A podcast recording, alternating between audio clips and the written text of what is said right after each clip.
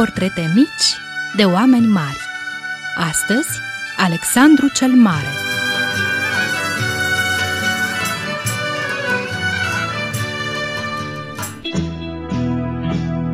Bun găsit, dragi prieteni!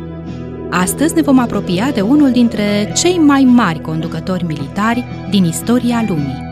Cel care se arunca în luptă înaintea soldaților săi, bătându-se ca un leu cu dușmanii și făcându-i pe istoricii antici să-l numească cel mai viteaz dintre viteji. Cel care acum mai bine de 2300 de ani a întemeiat peste 70 de orașe care și astăzi îi poartă numele. Bărbatul care la 33 de ani, înainte de a muri, era stăpânul celui mai mare imperiu cucerit vreodată. Căci, așa cum spunea el însuși, Nimic nu este imposibil pentru cel care încearcă. Numele său, Alexandru al III-lea, numit și cel Mare, regele Macedoniei. Născut în Pella, capitala Macedoniei antice, la 20 iulie în anul 356 înainte de Hristos, în noaptea când nebunul Herostrat incendiase templul zeiței Artemis din orașul Efes, una din cele șapte minuni ale lumii, Alexandru al III-lea a fost fiul regelui Macedoniei, Filip al II-lea, și al reginei Olimpia.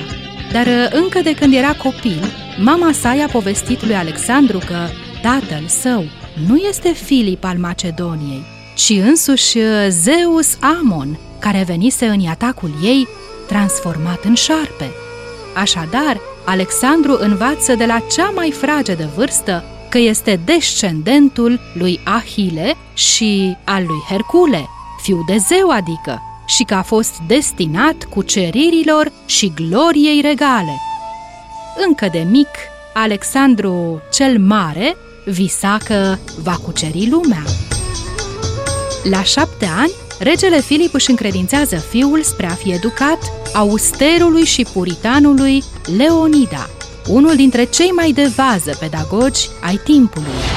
Vreme de cinci ani, Alexandru învață luptele, aruncarea cu lancea și salturile, educație aspră, care îl va ajuta mai târziu în campaniile sale, în timpul cărora se va dovedi brav, dârz, energic și răbdător. Un exemplu de dârzenie este acela că Alexandru cel Mare nu și-a atacat niciodată dușmanii noaptea, spunând cu mândrie că el uh, nu fură biruința. Tot în copilărie, Alexandru deprinde echitația și arta de a îngriji calii.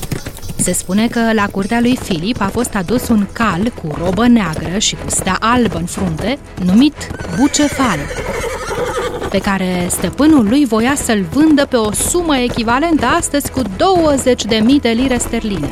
Calul era sălbatic, de nestăpânit și avea un ochi albastru, iar regele Filip nu a vrut să-l cumpere.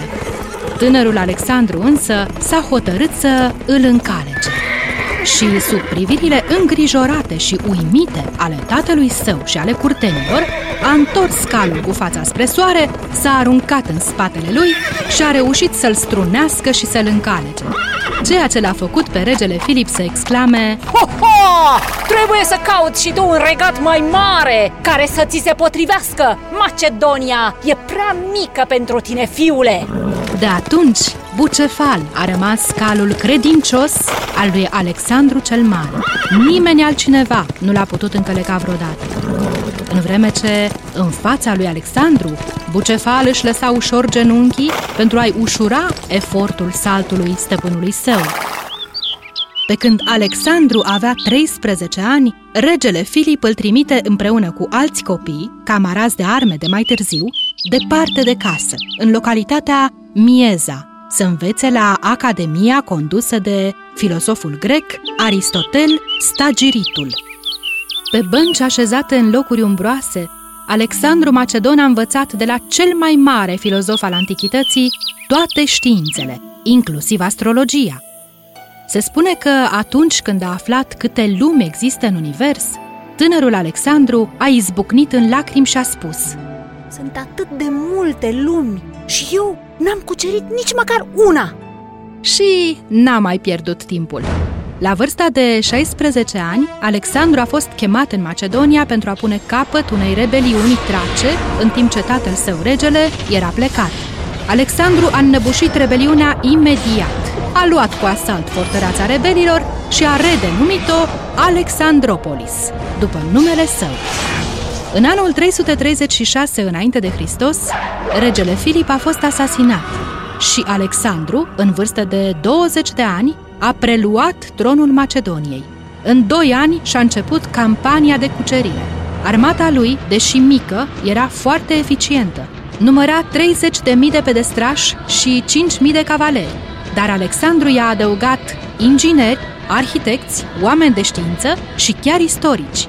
Înainte de a pleca în marea expediție împotriva persanilor, care se va transforma într-o cucerire a lumii și îl va face celebru, Alexandru s-a dus la Fitia, preoteasa prin gura căreia se spunea că vorbește Apollo, pentru a-i citi oracolul. Fitia l-a refuzat și nu a vrut să urce pe trepiedul din grota cu aburi amețitori.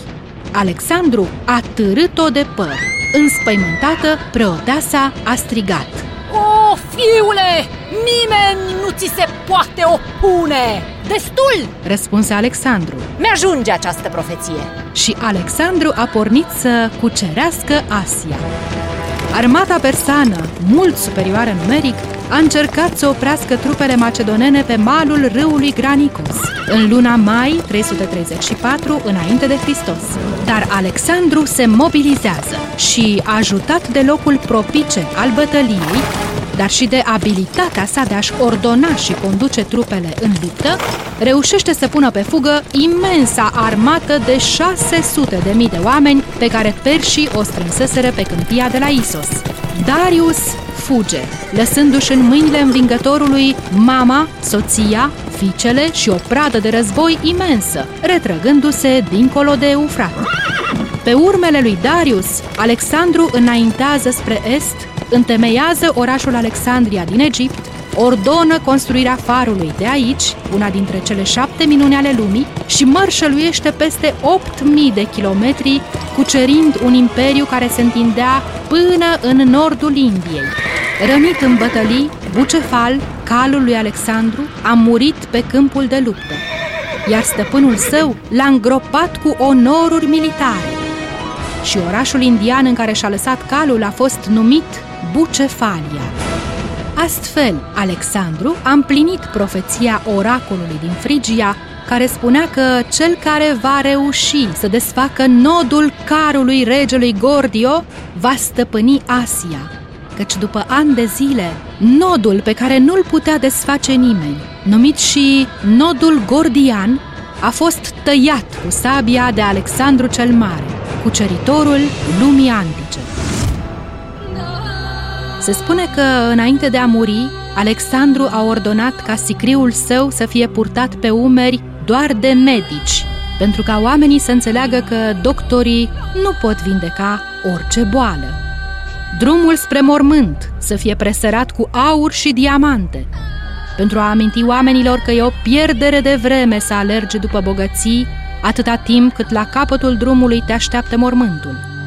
Iar mâinile lui Alexandru să fie lăsate să atârne pe lângă sicriu, pentru a vedea toată lumea că marele Alexandru a plecat de pe pământ așa cum a venit, cu mâinile goale.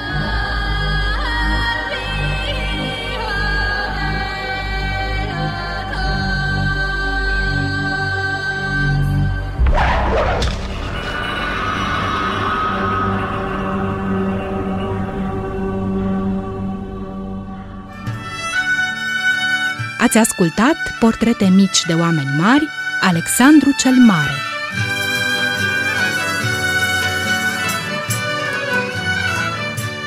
Au adunat toate acestea privind prin sufletul timpului cu dragoste și bucurie ale voastre prietene Lelia și Dana. Și de v-a plăcut, vă așteptăm din nou cu o altă poveste mică despre un om mare. Să trăiți frumos!